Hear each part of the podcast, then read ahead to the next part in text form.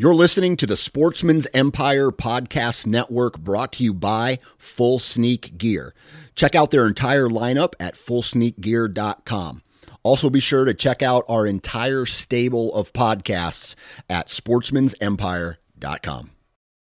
New from Moultrie Mobile, the Feed Hub offers first of its kind cellular connection and control for nearly any spin cast feeder on the market. When used with the Moultrie Mobile app, you can monitor feed and battery levels, run feeders on demand, receive alerts when feeders are clogged, and remotely adjust feeding times. The Feed Hub is ideal for anyone who maintains feeders. Remove the guesswork and save time by planning feeder maintenance before you drive to your hunting property. For more information, visit moultriemobile.com. Before history is written, it's played. Before it's frozen in time, it's fought one shift at a time. Before it's etched in silver, it's carved in ice. What happens next will last forever. The Stanley Cup Final on ABC and ESPN Plus begins Saturday. This episode of the Sportsman's Nation is brought to you by Outdoor Edge and their complete lineup of replaceable blade knives, fixed blade knives, and game processing kits. Now, we've all been there before, trying to field dress your wild game with a dull knife. This is where Outdoor Edge really steps in. With the razor safe system, you can have a brand new razor sharp blade with just the push of a button. No more dull blades and no more problems processing your wild game. To check out all of the products from Outdoor Edge, visit OutdoorEdge.com. And at checkout, enter the discount code NATION30. That's N A T I O N 30 for 30% off of your purchase. Hello, and welcome to another episode of the Ohio Huntsman Podcast. Hopefully, you all are enjoying your spring, getting outside, enjoying the the warmer weather since you know since winter has kind of broken here, and getting some fishing in, getting fired up for turkey season. If you're into foraging, now's the time to be outside looking for ramps. So among other things, but yeah, ramps is one thing that I'm familiar with and, and know where to find or, or what they look like, so that's why I mention them. But there's other things out there this time of year as well. So lots of things to be doing outside. This week's show is brought to you by Monster Whitetail Grub. So Monster Whitetail Grub is a longtime sponsor of the show and for good reason. They make a good product it's a great company. They're an Ohio based company. So lots of good things going on over there. They've got their signature monster whitetail grub feed, which is a high protein feed with mineral mixed in. They've got flavored corn options. They've got straight mineral, which I know a lot of you like to run in the spring. So lots of good options. So check them out, Monster Whitetail Grub. Go to ohiohuntsman.com slash sponsors. There's a link there to get in touch with them and try their stuff. With that, we're going to get into this week's episode. If you enjoy the content, if you've been enjoying the show, if you're if you're a long-time listener but maybe aren't subscribed to this the the channel, make sure you're subscribed and come interact with us on on social media. We're Ohio Huntsman on Facebook, Ohio Huntsman underscore podcast on Instagram, and you can always check us out on our website, ohiohuntsman.com. So, with that, we're going to get into this week's conversation. Welcome to the Ohio Huntsman Podcast, where three brothers, Jason, Jacob, and Jeff, discuss all things hunting in Ohio. Our goal is to be your source for accurate and reliable hunting news and conservation issues in the great state of Ohio, as well as some fun and interesting conversations along the way. This is the Ohio Huntsman Podcast. Are you listening?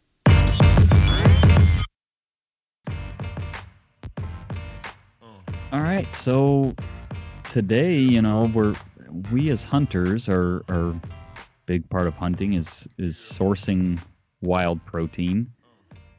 The other side of that, or or sort of the I don't know sister hobby is foraging and or gardening. And I know, you know, we grew up with a I'd say a modest garden. You know, we weren't, you know, we were never hardcore gardeners, uh, you know, as a family as kids. I would, you know, grandpa was uh, you know, dad's dad was a when he back when he was, you know, capable, he always had a pretty impressive garden. But uh thought we would kind of talk gardening and and sourcing your own homegrown veggies, I guess, today. It's that time of year, right? Everybody's thinking spring, planting, gardening, um, adding to your chicken flock if you're still working on ducks for Jeff, you know. So uh, that's the kind of thing, you know, you go into TSC or or Rural King or any you know any of those uh, sort of farm and fleet type stores, and that's you know those that's what those stores are full of right now. Those sort of seasonal items for getting your garden going, getting your you know your chicken flock started or or adding to it and just it just felt timely i guess to kind of have a conversation about this and i know we we always try to plant here we we plant a small you know very small garden at our last house we planted an even smaller garden jeff how do you guys put like a garden plot in, if you will, or do you sort of do container type stuff? We have two like garden plots. Um, they're not really big. Um, I couldn't even tell you. You know, they they might be like five by ten. You know, areas. Right. And we got two of them. And then I, I do my potatoes in containers mostly. And sometimes we'll do like containers on the porch of like peppers and you know stuff like that okay. too. And Jake, your your life is kind of in flux right now with with building a house and you know shortly selling a house and so yeah you're going to put be, a won't be any garden this year. I'm sure next year we'll probably yeah venture into that. But at this point, yeah, it would just be too much. Not that where we're building our house is far from where we live now, but it would just be we don't have any you know utilities at the property at this point so yeah until you get water out i mean because right. there are times where you might need to give your garden a squirt of water and that kind of stuff and so all right. So yeah, we couldn't be a lot of work, and then if we catch a, you know, drought this summer and lose it all or whatever, it would be. So next year. yeah. So Jeff, um, now I'm curious. Why do you have two separate gardens? Uh, that's a good question. I I I don't really know. okay. I I don't know what the uh because they're they're basically right next to each other. But I I don't really know why there's two like why we did it the way we did it. Because they're they're sort of like raised bed gardens. Mm-hmm. Um and one has wood sides and the other one has cinder block sides. And I think potentially we were just kind of trying the two different methods to see which one we liked better. And we ended up just keeping both the way they are because they both have their own benefits. Okay. So now I've got it because so we just for I guess ease. I don't know. We also did a cinder block raised bed. We went one course high. Does yours how one high or two high? Or? Yeah, it's one one high. Yeah, we did one high. Because basically, you know, I didn't have to till anything up. We we put the the cinder blocks down I think I did initially like to kind of keep the grass at bay. Put I think I lined the bottom with newspaper, and then uh, you know we just went and bought bags of garden soil or whatever. The just the bag dirt, you know, from Mhm. I don't know where. Actually, I think it was Home Depot, and I hauled them. I hauled them home in the trunk of my Sonata. Was, uh, as I'm loading them in, you know, it's like I'm kind of trying to calculate how much weight I'm putting in there. Like, is this the weight of, uh, you know, if this car was loaded down with five adults? Because it's really Yeah. kind of sagging in the back end a little bit, but it made it home fine. I, you know, I don't know. I never heard the tires rub. As far as I'm aware, uh, there was no no damage from that event. And we've since sold that car. So, but uh, you say there's benefits to both. What what have you found to be the benefits of the cinder block raised bed to the wood raised bed? Well, the main benefit with the cinder block raised bed is it I have very little flat ground on my property, on my lot. hmm Um and so the wood one, you know, is all straight lines basically. Like with if the ground's not level, there's gaps. The cinder blocks can, you know, fluctuate with the ground level and Right. Okay. you know, it looks all good and the dirt doesn't fall out the bottom. You know, you don't have to build up around the edges of it to keep the dirt in. Yeah. Um, the main drawback of the cinder block one is now you have, you know, like the holes of the cinder blocks that you have to like weed or whatever. Yeah, that's the so the cores one that wants to one thing I like about cinder blocks is for me, right? I can you can walk on them, right? Like for Ella, you know, she's a kid, she's got small feet.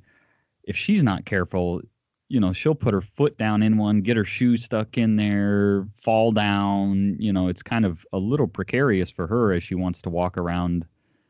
At least last this maybe this year she'll be better with it. But there was a handful of times where you know her foot get, get hung up in there, and she's about to fall into the garden on top of our plants. You know, it's like whoa, whoa, whoa, whoa, whoa. But I like being able to kind of walk on the blocks around the the garden. But you're right, the cores is a is a real pain because they do we like we got the bright idea a couple times where it was like, oh, we'll plant like just little, you know, Ella wanted flowers or something. We'll plant flowers in the in some of the cores Mm-hmm. just because. And so we put dirt in a few of them and put flowers in them, and it was great. But man, do does the weeds and grass and stuff like to grow in those once the flowers are gone? Yeah, yeah, and yeah, I've seen a lot of people that yeah use those as planters for like flowers to bring pollinators to their garden, or uh, like they put uh, like uh, I'm trying to think of what those flowers are. Mm. I don't know. There's a popular flower that uh, I, for some reason a lot of animals don't like. Like you can, they basically sort of build a fence ar- around their garden, Oh yeah. you know, keep the bunnies out. But I can't think of what the flowers are called. Yeah, I'm trying to think too. It's not chrysanthemum or I don't know. yeah, know. We could sit here all day and try to figure it out. yeah, But yeah, I uh so it sounds like we you know, we kind of did a unknowingly did a, a very similar thing. And then so the other thing that what do, well, before we get into that, what do you guys usually plant in your garden? Well, I'm I'm not a very good gardener really when it comes down to it. Um so usually uh we'll plant spaghetti squash because uh, spaghetti squash is really easy to grow it seems. because we do well with zucchinis. Um, and then typically I plant radishes in the garden, and then I do like planters for my potatoes. Okay. Potatoes is what I do a lot of because I like potatoes, Okay. and I think potatoes are easy to grow. Really, Yeah. So I'm hoping to get some some listener input on this one on this episode. That, you know, hopefully from some people that are good at at gardening because we we typically we've tried a- variety of things, but we we generally always have some sort of tomato, always have some sort of pepper. A lot of times, a couple different peppers, cucumbers, and then then from there we sort of experiment. We've planted sweet corn before. We've planted spinach before.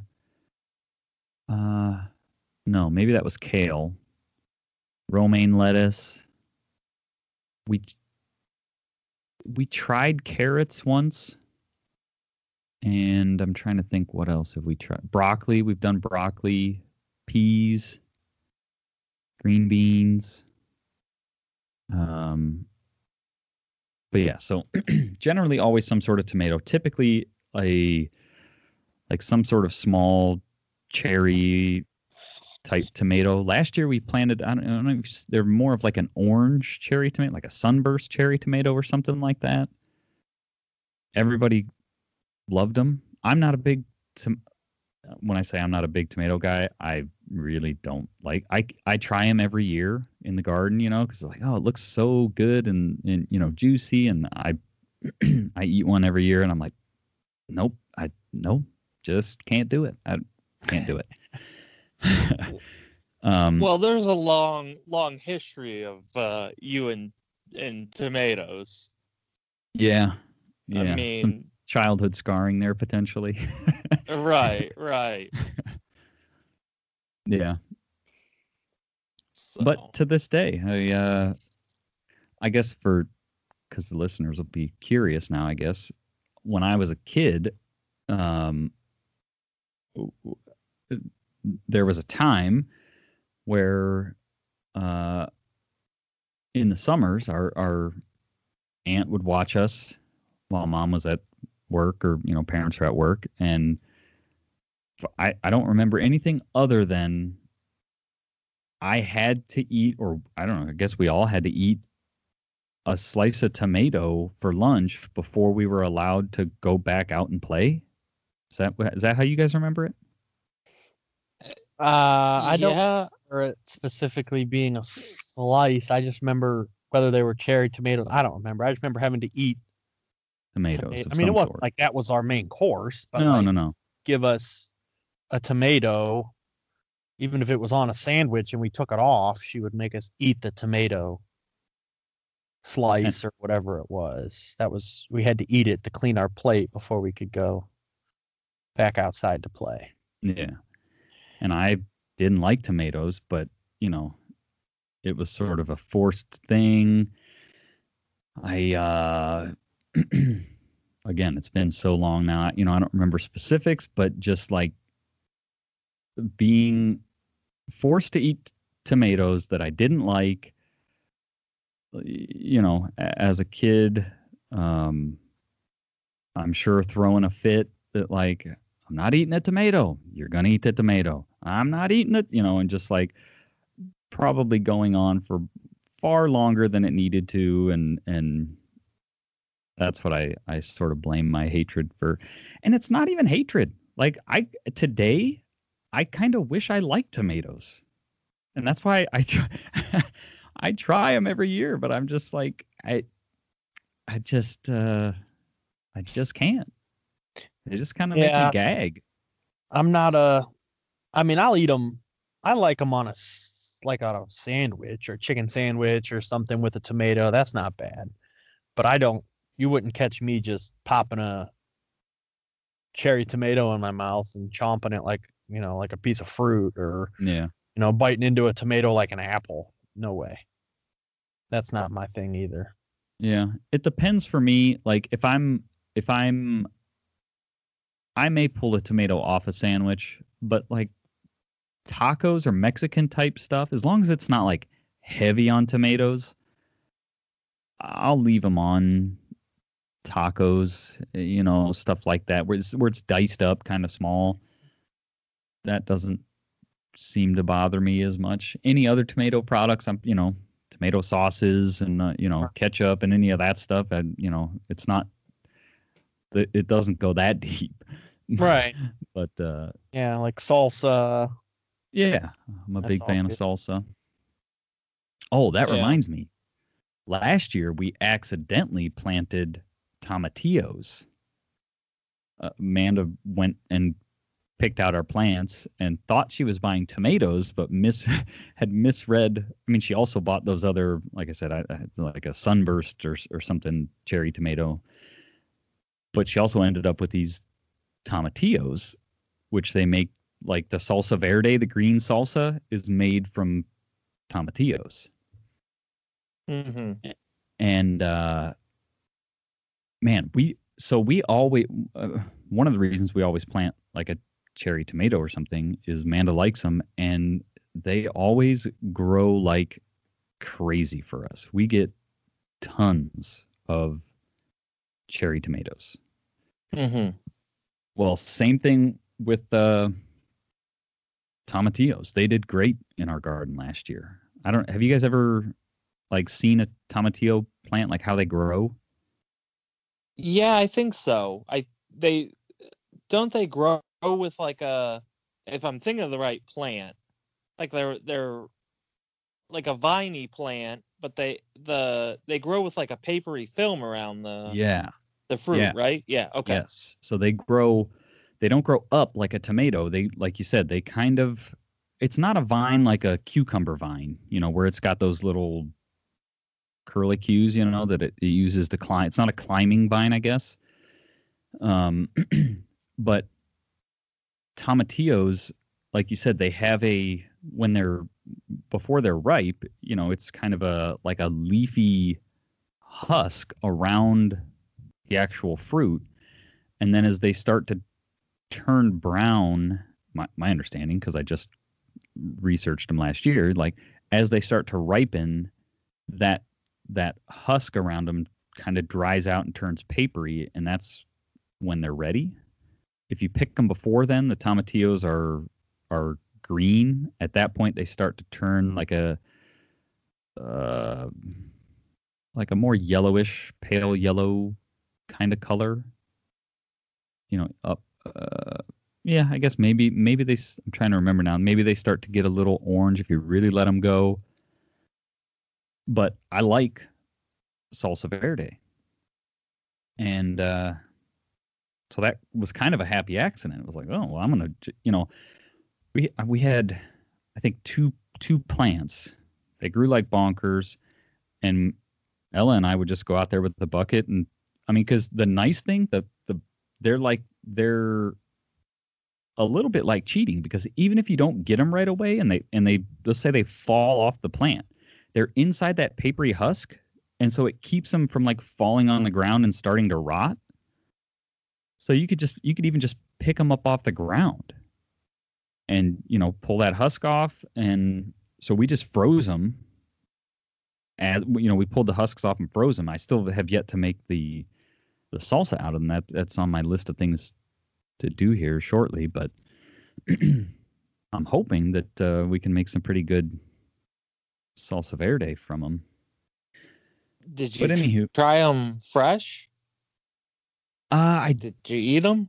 I did have one, and I I honestly don't I don't remember I couldn't I couldn't describe the flavor to you right now. I it was last year. It was like, oh, I wonder what these things just taste like, you know, and and I so I do remember trying them, but past that I don't it wasn't like, oh, God, they're gross, you know, but uh, I couldn't See, I I think I've tried them once, and uh, I I did not like them. I I, I thought the flavor was reminiscent of uh, throwing up in your mouth a little bit.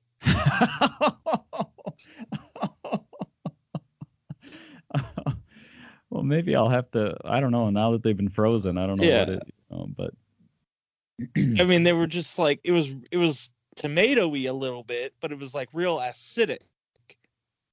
yeah, You know, so it gave you that same feeling. Yeah. You know, I, it probably wasn't even so much the flavor, just like the the the the acidicness. yeah, You know, made you feel that way.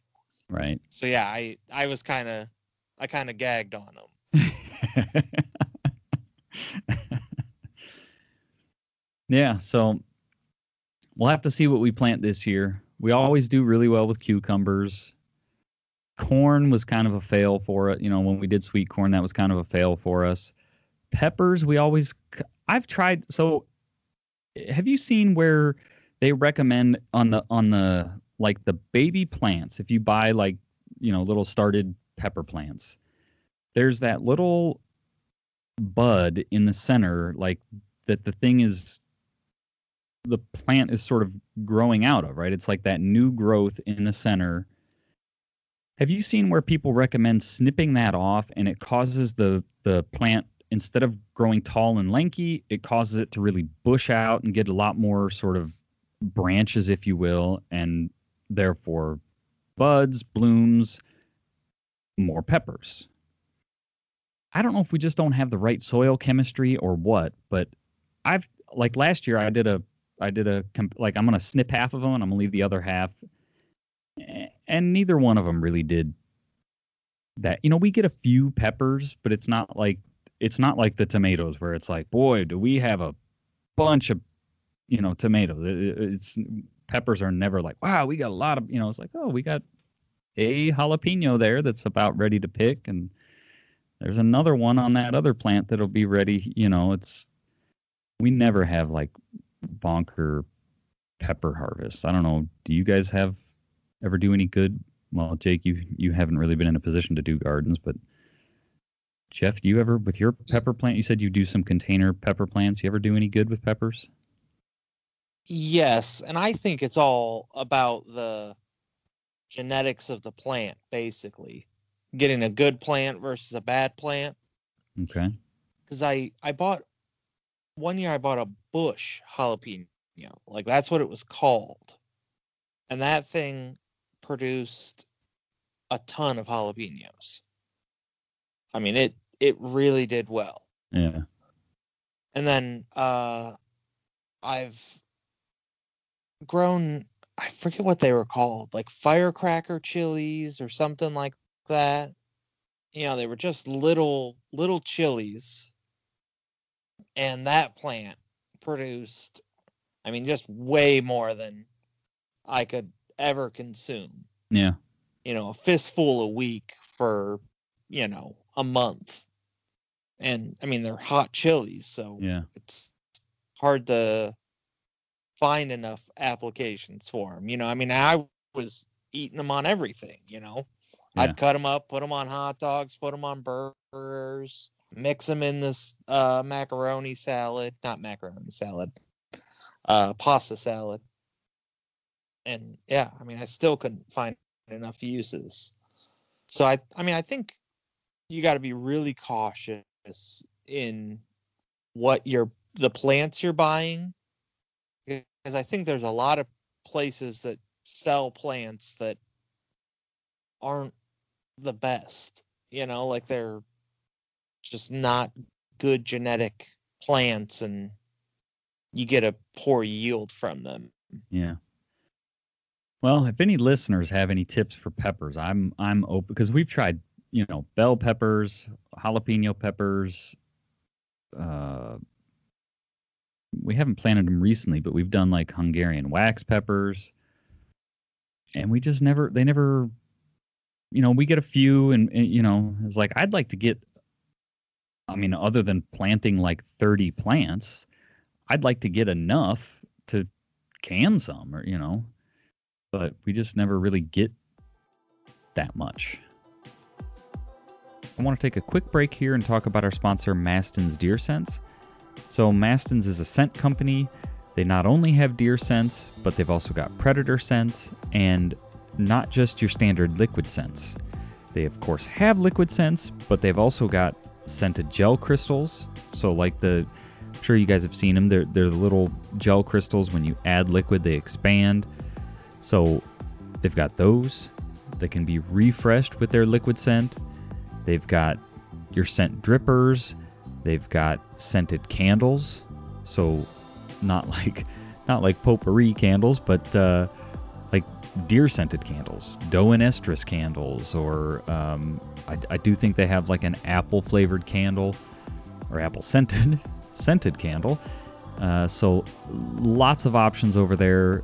Uh, sort of unique scent products. Uh, I haven't seen a lot of other places doing that kind of thing. So cool stuff to go check out, and the prices are really reasonable. So go to mastonsdeerscents.com, check out what they have to offer. You can order right on their site, and they ship direct from them to you. So check them out, mastonsdeerscents.com. Funny story about peppers, though. You mentioned the chilies. Way back, we were renting, we were renting a little duplex, and we didn't have I don't. It wasn't a garden. I think we just put peppers or a few plants like in the flower beds around the perimeter of this house, and we ended up, you know, for whatever reason, I think we ended up buying some sort of chili, chili pepper. I think maybe that was the one time where we did pretty good with peppers. Uh, maybe I'm trying to. I don't. I don't remember how many, but anywho, same it's like i don't know what to do with these things i'm gonna dry them out and you know crush them up or something you know i don't know make my own crushed red pepper or or something you know and so i i don't remember exactly i think i cut the tops off of them and maybe cut them lengthwise or something and then i was i was i uh we had a toaster oven and i had the door propped open and on like low heat and i was going to use that to try and dry them out and uh, eventually we had to abort mission. It it just like it filled that duplex with like pepper spray. You couldn't you couldn't breathe in there. Like it mm-hmm. you just coughed so bad.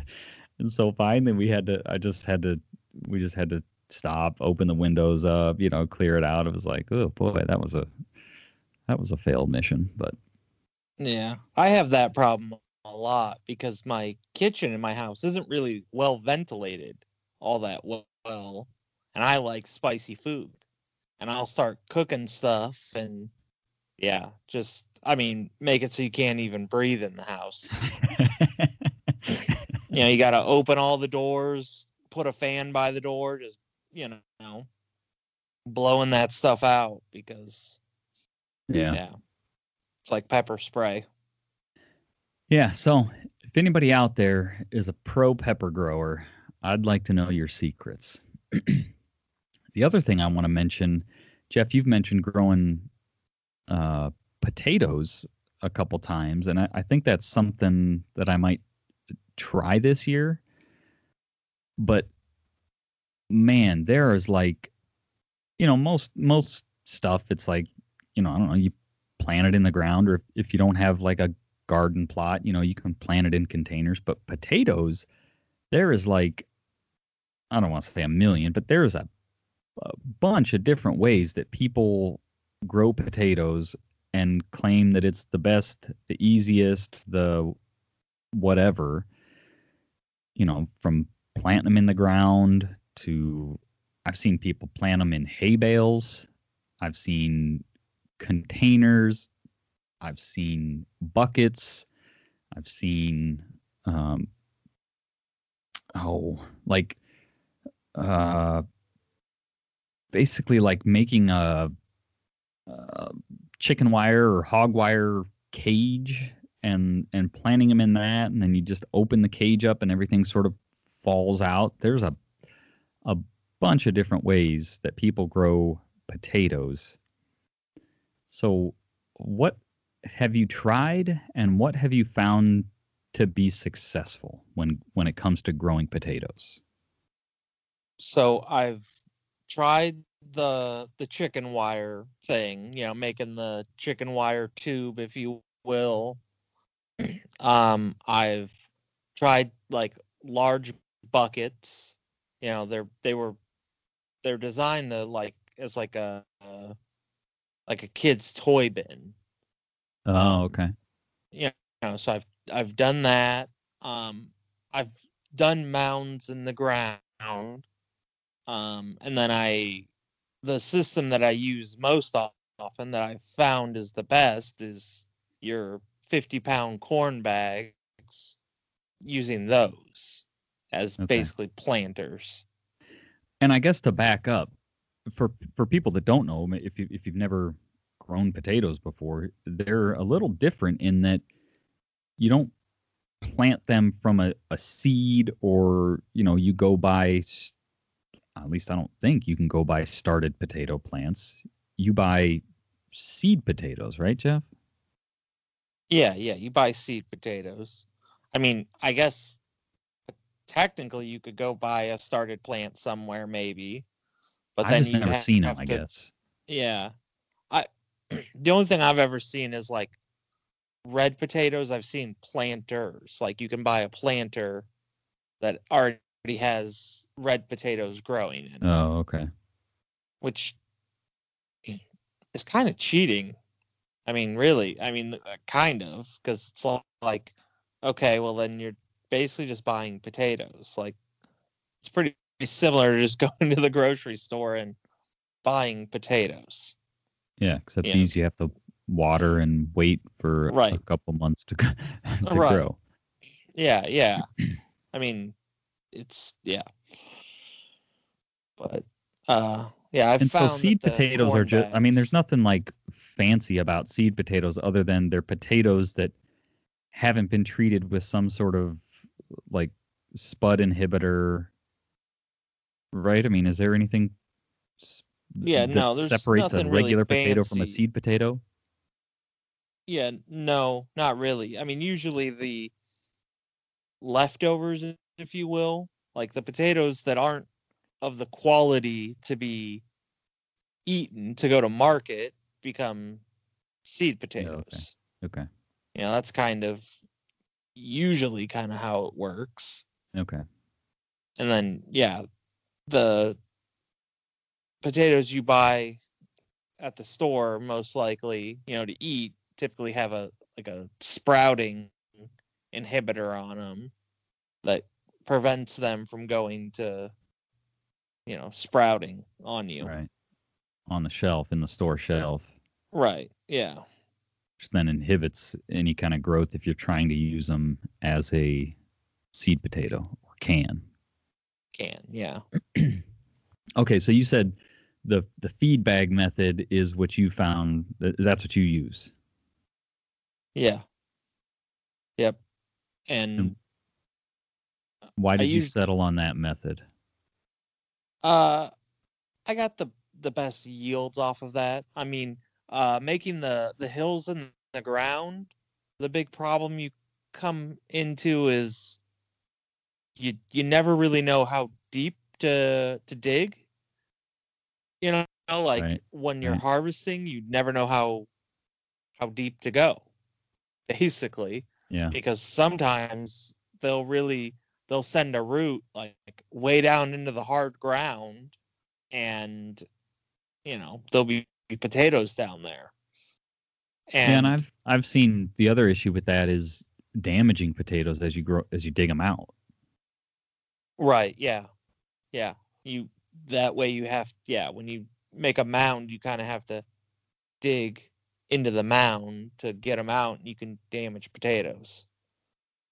Um with the chicken wire the problem i had with that that I, I is i got really bad yield because you know you're supposed to be able to plant like on the top and all the sides well with planting on the sides you, you get like uh, basically the sides only get half sun because Oh, you know in the morning one side gets it and the other side shaded and vice versa in the evening.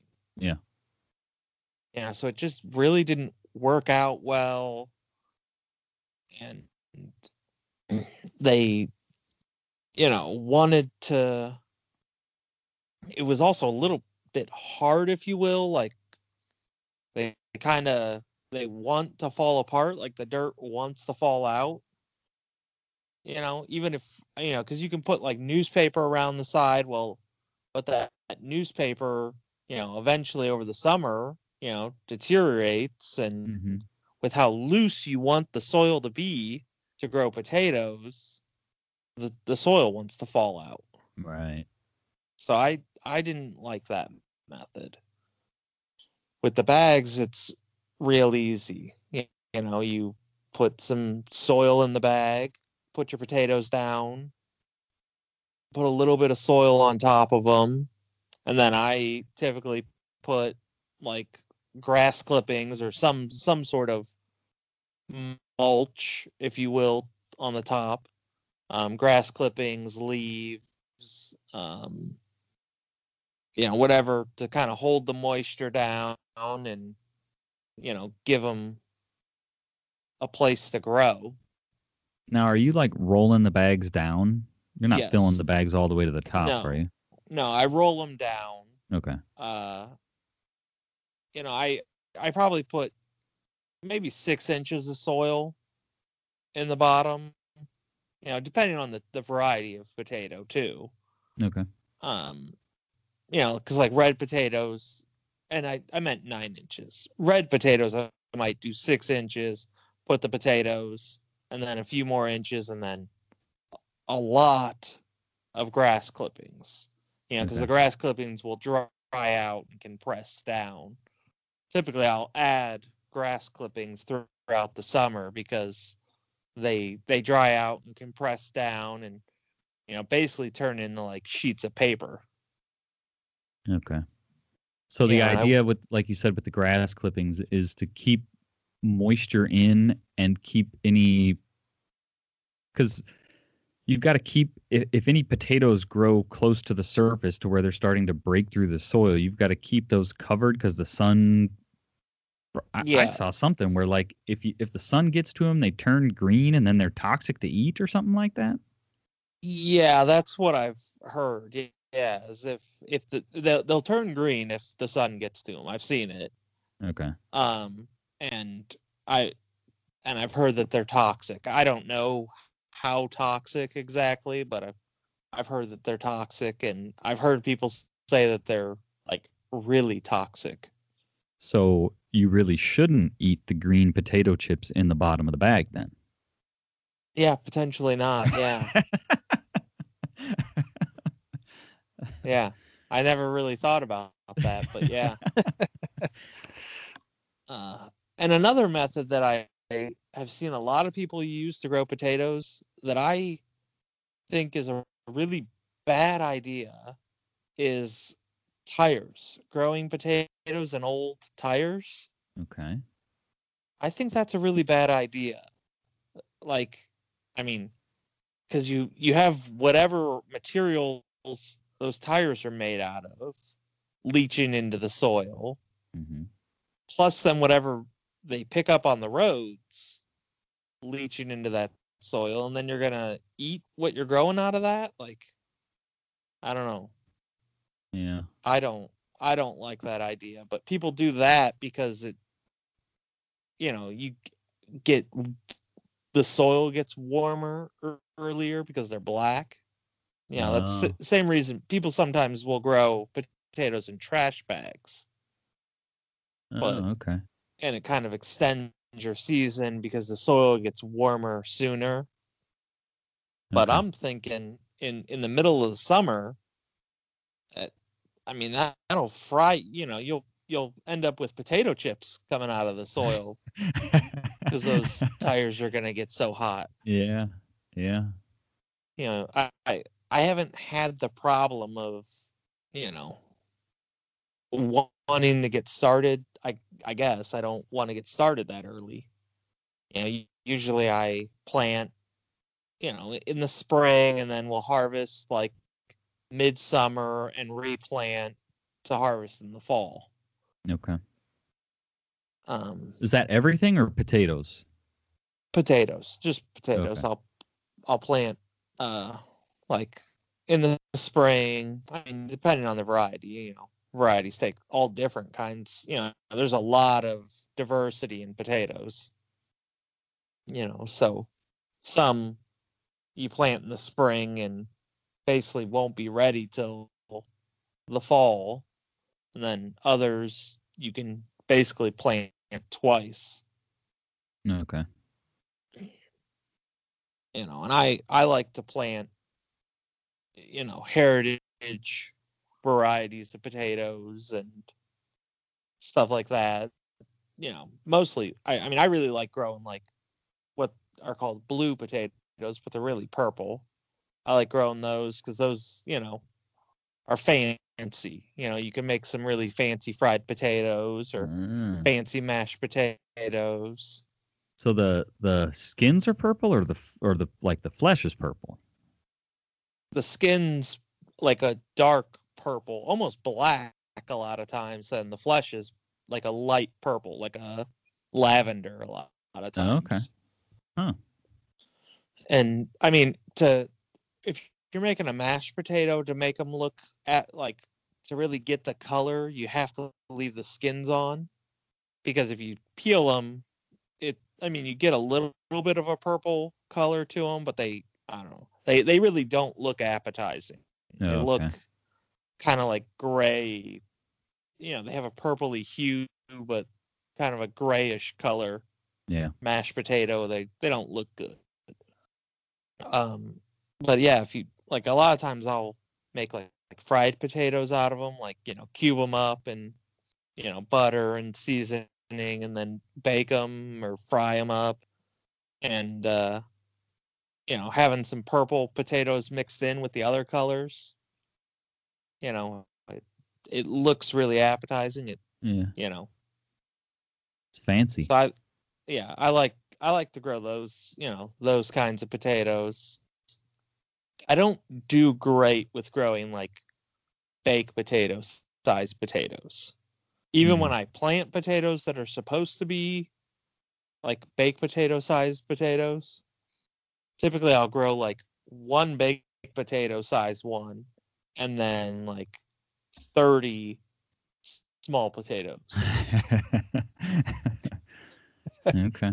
you know, like you get it's yeah, and it's like, well, I put this I put a potato in the ground and got one potato out. Like that's I'm Yeah. not gaining here. Right. Yeah. you know, so I I don't know what that strategy is. So if you're looking to make baked potatoes, I might not be the, your guy, but I do pretty well at growing, you know, smaller potatoes, like you know, red potatoes, and then you know, smaller potatoes to cut up and Yeah. make your baked potato, you know, your baked cubed potatoes or whatever, or fried potatoes. Yeah. So I, I guess talking yields, what what do you typically? Well, let me back up. How many seed potatoes do you put per bag, and then what kind of yields are you getting from each feed bag worth of of potato plants? So for like red potatoes, typically I'll put like three to four plants per bag. Okay. And usually you know, it, varies a lot. Sometimes I have a successful bag and sometimes I have a not so successful bag. But I've gotten out of one of those bags with red potatoes, I've gotten easily, I've gotten 50. You know, I've filled a a two gallon bucket full of potatoes out of one bag before. Wow. Okay. Um, you know, but I've also had some sometimes, you know, plants that just don't do successful, and you know, I might get, you know, five potatoes, five red potatoes per plant, which is, you know, basically a complete failure. Right. Yeah. and uh, you know about the same sort of situation with, with larger potatoes you know, usually with larger potatoes, I'll put, put one to two plants per bag. And usually from each plant, you know, I'll get, you know, if I'm on average, it's probably about 10. I'll get 10 potatoes from each plant. But, Okay. you know, sometimes I get 25 and sometimes I get five. And then with mm, baked okay. potatoes, almost every time I I get one big potato out of it and then a bunch of small potatoes. You know, and a lot of times they're real small, like dime sized. You know, Oh, okay. you can't even really use them. They're just garbage. Yeah. You know. Okay. Anything else people need to know about potato, or I need to know about uh, planting, growing, harvesting potatoes? Well, my biggest thing is there's a lot of what I say bad information on the internet about potatoes. There's a lot of strategies people have that are really bad. You know, because a lot of people talk about like basically as the plant grows, like you just keep covering it with soil Mm-hmm. like I've especially in in the bags or like uh you know when you're building these potato towers like keep Yeah. covering it with soil well what i've found all that does is you create one giant stalk up the middle of your bag or your tower and the only place where potatoes are developing is in the very bottom you know, the very Ah. bottom of this, and not very many potatoes are being developed there because it's the plant's using all of its energy trying to grow up. Gotcha. You know, because I mean, the one time I had probably close to four and a half foot tall potato plant. You know, I mean, it was four and a half feet tall from bottom to top. Right. you know, it was all covered in soil. But yeah, in the very bottom was the only place potatoes grew.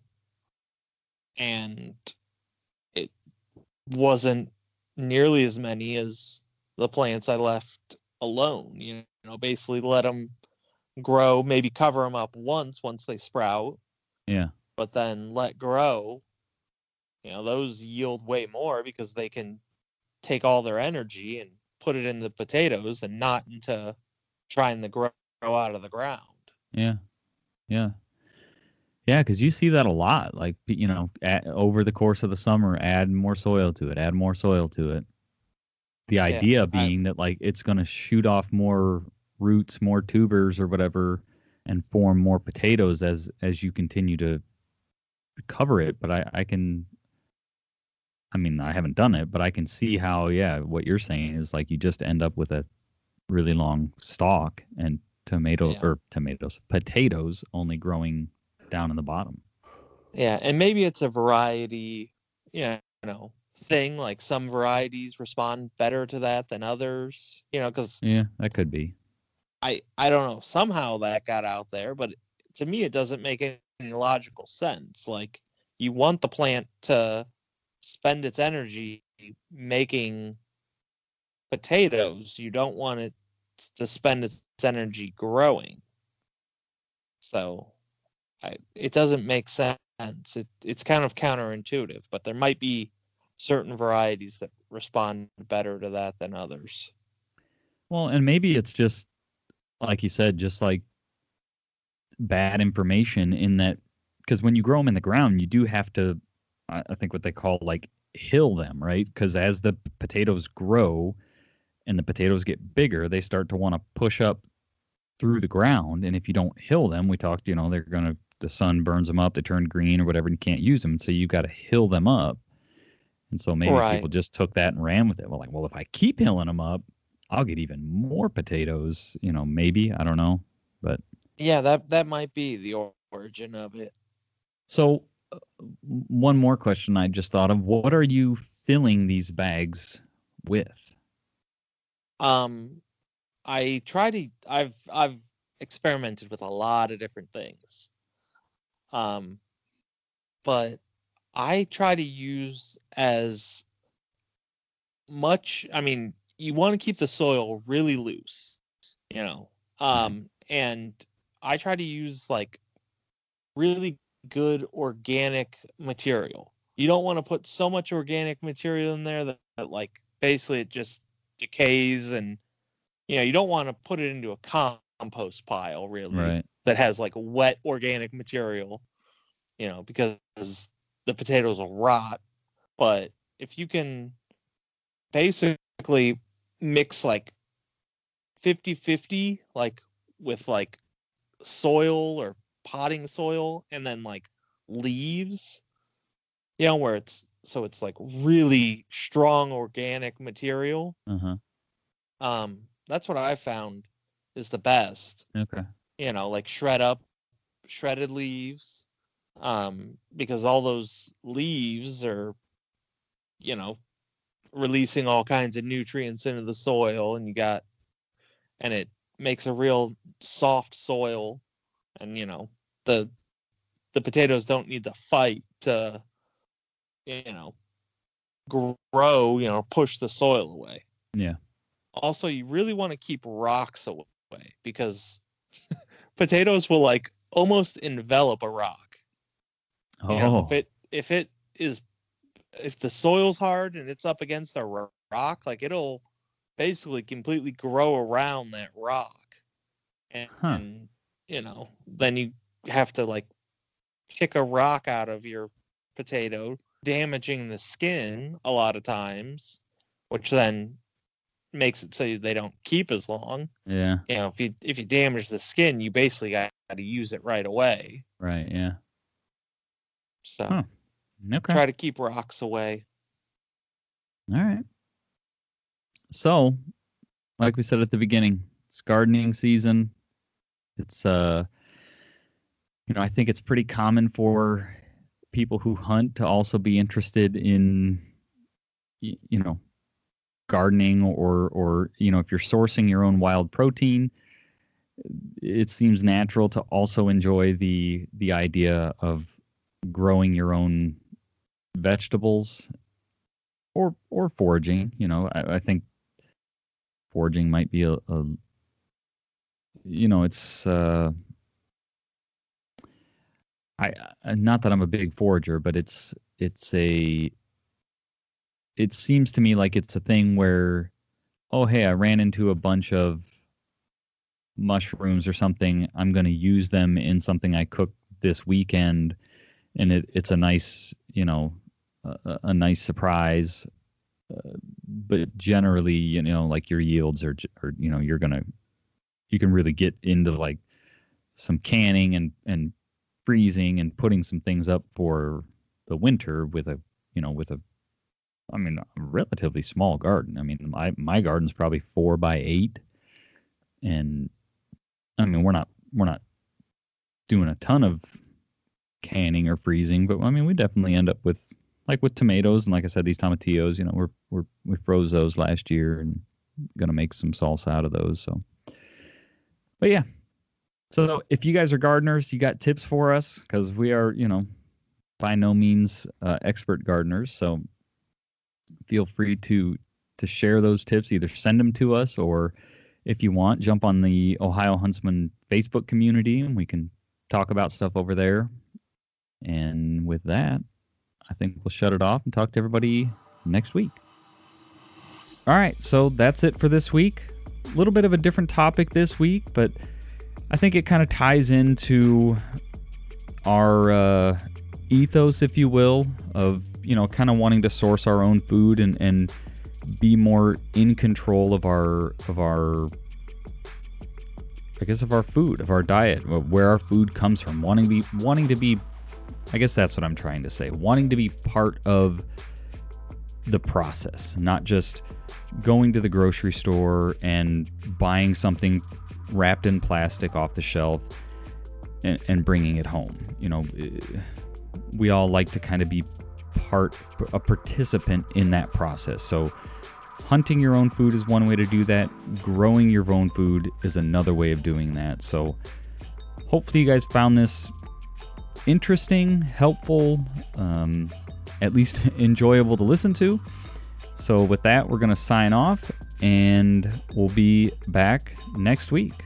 Thanks for listening.